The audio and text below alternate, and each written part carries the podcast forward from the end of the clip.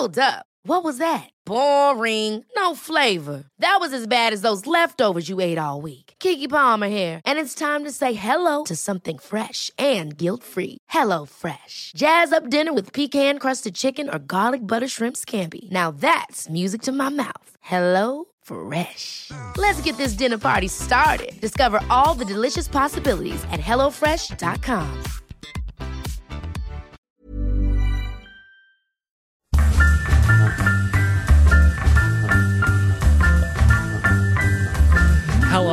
welcome to Top 5, the Patreon only podcast where I, Josh Earl, sit down with a good friend and we discuss the top 5 of a topic of our choosing. Today it's my good buddy, it's Daniel Connell, everyone. Yay. Hey, mate. Thanks for having me. Thank you. Thank you for doing this. Now, for those who have been uh, on Twitter, the last two weeks really, I've been going crazy about doing bracket tournaments and talking about. Uh, I started off doing uh, American bands in the 90s, and now I've gone to Aussie bands who were played on Triple J in the 90s.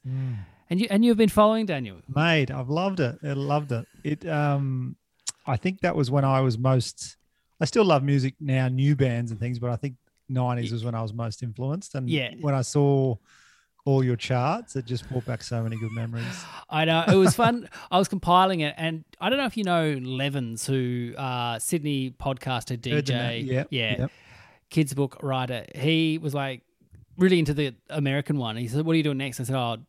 Aussie Aussie nineties. He goes, "Let me see. I want to. I want to know." And he was like, "You've got to put Screamfeeder in there because I didn't have him. I had him on my my like you know in the list, but didn't make the Yeah. thirty two. He goes, "You've got to have them. You've got to have them in there." And I'm like, "All right, fair enough." And then um, they absolutely got wiped the floor with. he was like, "I'm so glad." I, I said, "I think they're up against Powderfinger to start with, so they had no no chance." Nah, yeah, I And- saw some of the matchups were Yeah, David and Goliath. Yeah. Top, yeah.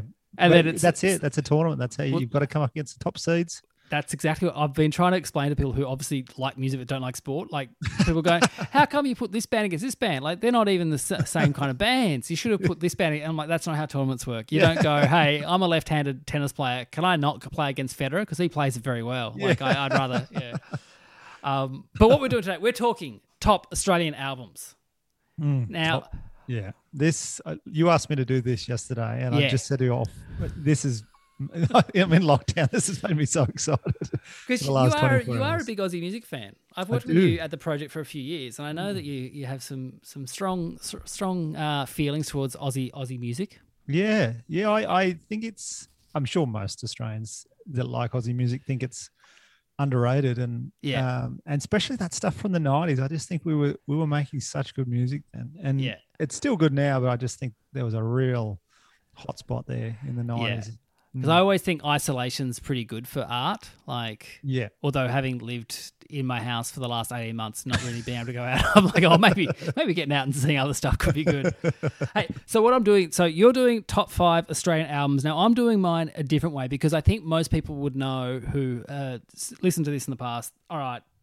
The bands I've talked about the bands I like enough. Like we can't just have okay, it's going to be the Go Betweens, You Am I, the Triffids, and all that kind of stuff. So Yeah. I'm doing mine. So I, I've realized I'm in my fifth decade on this planet. so I'm going through year like decade by decade.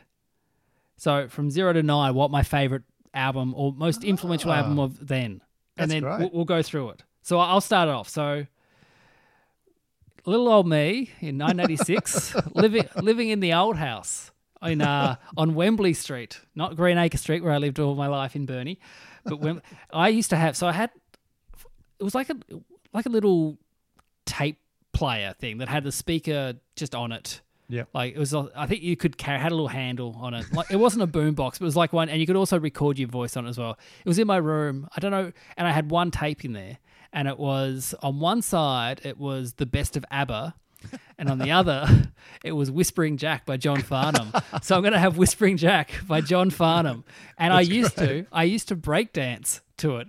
And I don't know, yeah, I know, but I was like, I, I obviously saw breakdancing somewhere, and was like, "That's cool. I'm going to breakdance." And so the only songs I had at my disposal was ABBA and John Farnham, or my dad's John Cougar Mellencamp collection because he liked that. So I would take the tapes and I'd d- do some breakdancing to take the pressure down. And was um you're the voice on whispering on whispering. Yeah, so it was Yeah. had some, had some massive hits. Like Mm. I listened to it today, like just skipping through it to go, yeah, this is Yeah. the one. yeah, It, it's such a good album. Like, Yeah. and it's one of those things. Like John Farnham, when I was a kid, was so famous. yeah. Like he Oh, was On Like, everything. Yeah. on everything. Like whenever there was any opening of anything, he was the one who would go and do a song. And I think also, Hey Hey It's Saturday was so like played such a major role in my life. Yeah. And I, and I know it's been cancelled. I know it was horrible, but I was also seven years old living in Burnie. I wasn't going to be judging it. I'm going, oh, there's not enough of. Yeah, anyway, so I I remember he was on it all the time. He was always very funny on there, and I like that. And like, yeah, and I also think he's had a bit of a bad like bad press with. He did his good goodbye show, and then he's come back one more time, and everyone's like, "Oh, you, you're coming back all the time like John Farnham." It's like he only did it once, and I think the ru- I think look, this is just rumor, but I think he got sick, and that's why he was stopping any live touring. Right, But he didn't want to come out and say that he was sick because I- I around think that would time, be yeah, he put on a fair bit of weight and was always wearing like jackets all the time. Like Mm-hmm. used to he went from wearing shirts to like wearing suit jackets. And like, yeah, I, I think the rumor, and I'm, I'm be talking out of school. I think the rumor was he had uh, problem with. col- I think he was wearing a colostomy bag for those years. Right. Yeah. Right. he, well, he still he came out for that um the fire concert and everything, and he was Yeah. great. But I can I just would love to picture you breakdancing to the the bag the bagpipe section of, of You're the Voice. you should practice it and put that in a festival show Yeah. in future years. Because on the other side, it was ABBA, and I remember I didn't like much of ABBA, but I did like the song "Take a Chance." that That's was my good- one. Yeah.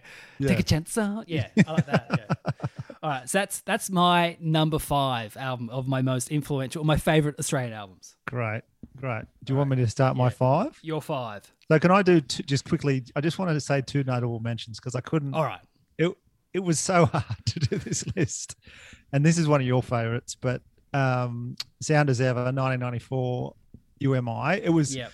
it was a bit before my music buying time. I was Yeah. 11 at the time. Um, I didn't buy my first album until I was about 14 when I got my first job. Yep. So a lot of my music up until that point was just sisters' music, a lot of rock set, um, Yeah. parents' music, Fleetwood Mac. Um, but yeah, that that album, I, I I've listened to it so much in the last probably five Oh, years. It's so great. The song "Ordinary" is one of those Mm. songs which is such a great song, but people, if they don't really know You Am I, would never have heard of it. And it's such Yeah. a yeah, I love it. Yeah, it's one. Yeah, uh, the- start to finish bangers. Yeah, I, I've used Berlin Chair in my house music at comedy festivals for many Yeah. years. Um, and Cold Chisel. This is obviously definitely before my time, but East 1980. I just grew up listening to that a lot. I don't know anything about Cold Chisel. Have you done the Have you done the podcast, the Saturday Paper podcast, the Saturday Paper No. quiz? no, This no. guy Johnny Leary, a really good guy, and it's a really good podcast. But he, uh, the first question was about Cold Chisel, and me and Lomas did it together. Mm. And he goes, "Oh, you'll get, you'll absolutely get this one, Josh. This is right up your alley." And I was like, "Cold Chisel were before my time, but not so much before my time that it was like a cool throwback. Mm. It was still around like early '80s, Yeah, and it wasn't like I think my dad liked Cold Chisel, but didn't play it in the house ever. Yeah, Like yeah. and yeah, it was one of the, it's it's like me and Star Wars. I never watched Star Wars because it, by the time I was old enough to watch it, it looked old. yeah. I, I- I yeah, I've never watched Star Wars either. Yeah, and I think that's the same with Cold Chisel. By the time Yeah, I was uh, like, it was like, oh, they're old. That's like dad's music. I don't want to listen to that. Yeah, I can still listen to East now. That I there's not many Aussie albums that start like the opening single is "Standing on the Outside Looking In," and it's Yeah. just a ripper start to an album. It's um and it's got like Cheap Wine, Choir Girl, some other bangers on there. yeah, Okay, but let's get to number five. This is a bit of a spin from what I was the two bands I just mentioned. But the criteria I did to make the cut because it was so hard to I wrote down like 20 albums Yeah. and um so the quite criteria I did was that it's um an album that I just listened to nonstop for like a whole summer or a year. And and and it just reminds me of really good times. Like it just Yep. you know those nostalgic albums that when you put them on it reminds you of where you were when you bought it or whatever. Absolutely. so that's that's what what made my top five um, happen. So my fifth uh, album is josh pike memories and dust. So this is just 2007, it did- his debut album. I was getting into that indie, Yeah. um, and what set it off? I saw him live at the uh, UC in Canberra. Uh, went with a few mates, and it was he's just fantastic. And I don't know, I just find it so easy to listen to, and I still listen to it a lot now. Yeah. Um, but yeah, just the whole album's great. Is this the one that had uh, what's the song in the middle middle of the Yeah, middle of the Middle of the hill. Hill? Yeah, Yeah. yeah, yeah. So my memory of that is the bedroom philosopher, my friend Justin Heazlewood, Mm-hmm. played Falls Festival one year, and I was on with him, and he had this song which he would do all the songs in the Hottest 100, just do a mashup of them all. And I think he got like 50 of the like just would do small snippets. And one that was very impressive just to see it. Like it wasn't like it was the four chord song where it was like, hey, all these songs sound the same, and you're Yeah. like, well, you can manipulate that so it just is the same. But he just actually put them all together. And when he did Middle of the Hill, I've never heard a cheer as loud. Like people were honestly going, "This is the best!" Like this, Yeah, yeah. And my other Josh Pike story is when my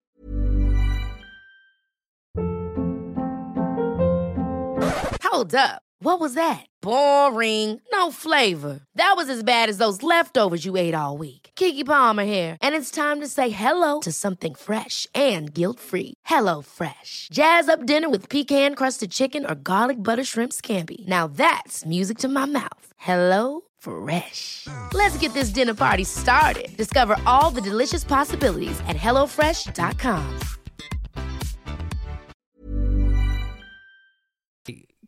wife went back to Perth, none of her friends had met me, and she told, "Oh, he's a comedian and his name's Josh." And in the kind of like eth of like just being whispered around around, all her friends thought I was Josh Pike.